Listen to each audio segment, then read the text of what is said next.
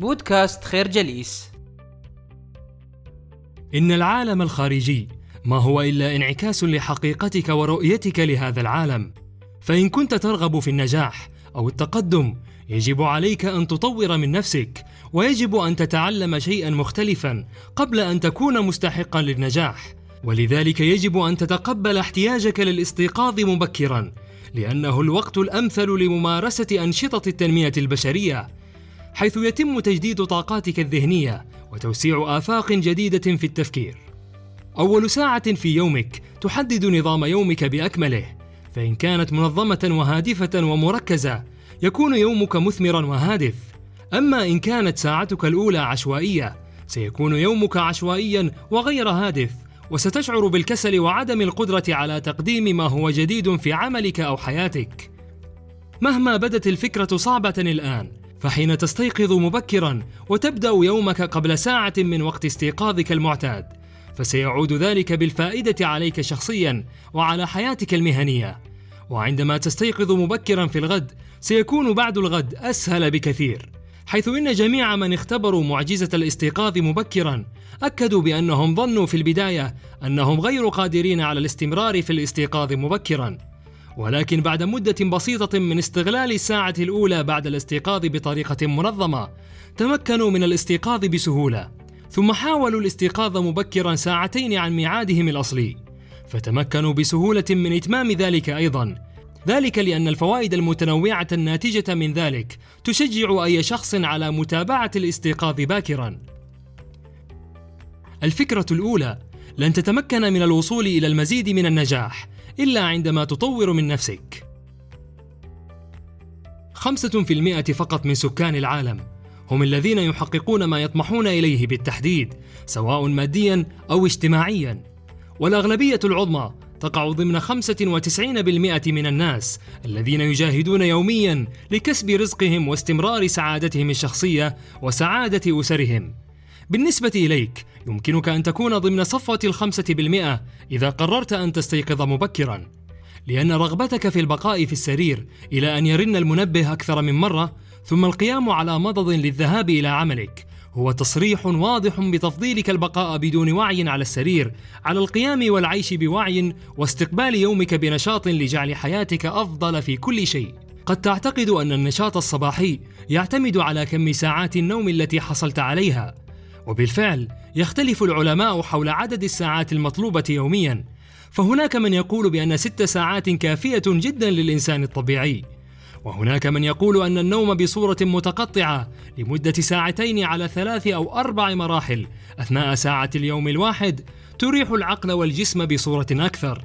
ولكن الأمر في النهاية يتفاوت من شخص لآخر ولذلك من واقع تجربة آلاف الأشخاص الذين اختبروا معجزة الصباح فإن الاستيقاظ بصورة مبكرة بجانب النوم ست ساعات فقط يوميا سيجعلك إنسانا خارقا من حيث القدرات الذهنية والنشاط الجسدي. ولكن إن أخبرت نفسك أن تسع ساعات من النوم هي عدد قليل وبأنك تحتاج لأكثر من ذلك ستشعر بالفعل بالإرهاق. في حين لو أخبرت نفسك عند الذهاب للفراش بأن جسدك يحتاج إلى خمس أو ست ساعات لكي تستيقظ بنشاط فسيحدث ذلك بالفعل.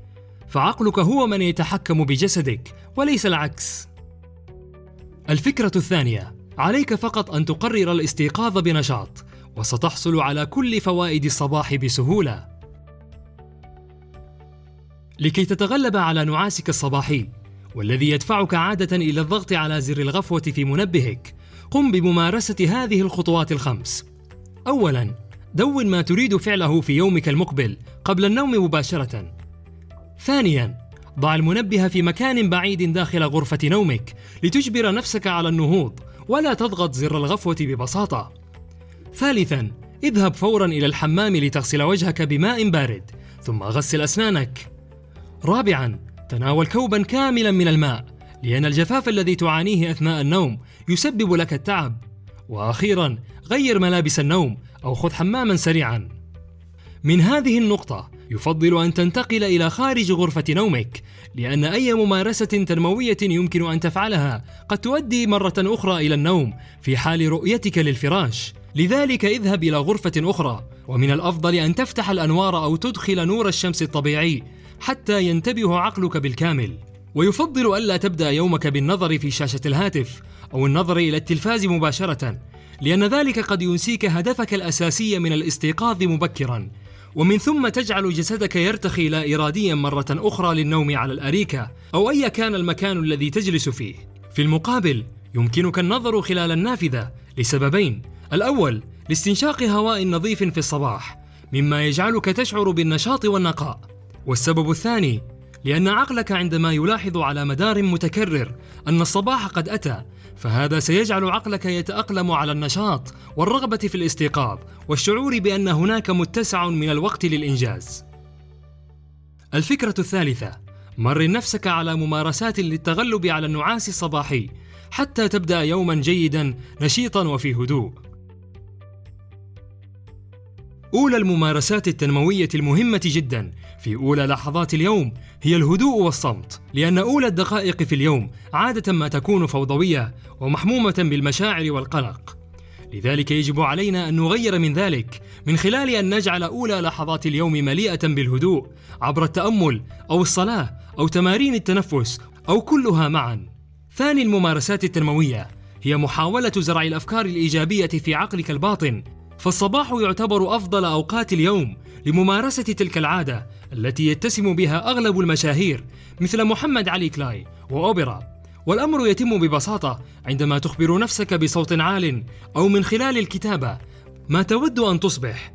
قل أنا جيد أنا ناجح أنا خبير بما أفعل أنا جميل وكل ما تحتاج أن تبرمج به عقلك الباطن لينفذه.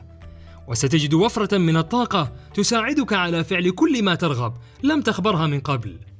الآن تصور حياتك التالية التي ترغب بها. تصور نجاحك بدقة أو تصور إتمامك لمهام يومك بنجاح. تصور ما ترغب بأدائه فإن ذلك يزيل القلق من المستقبل وتأجيله.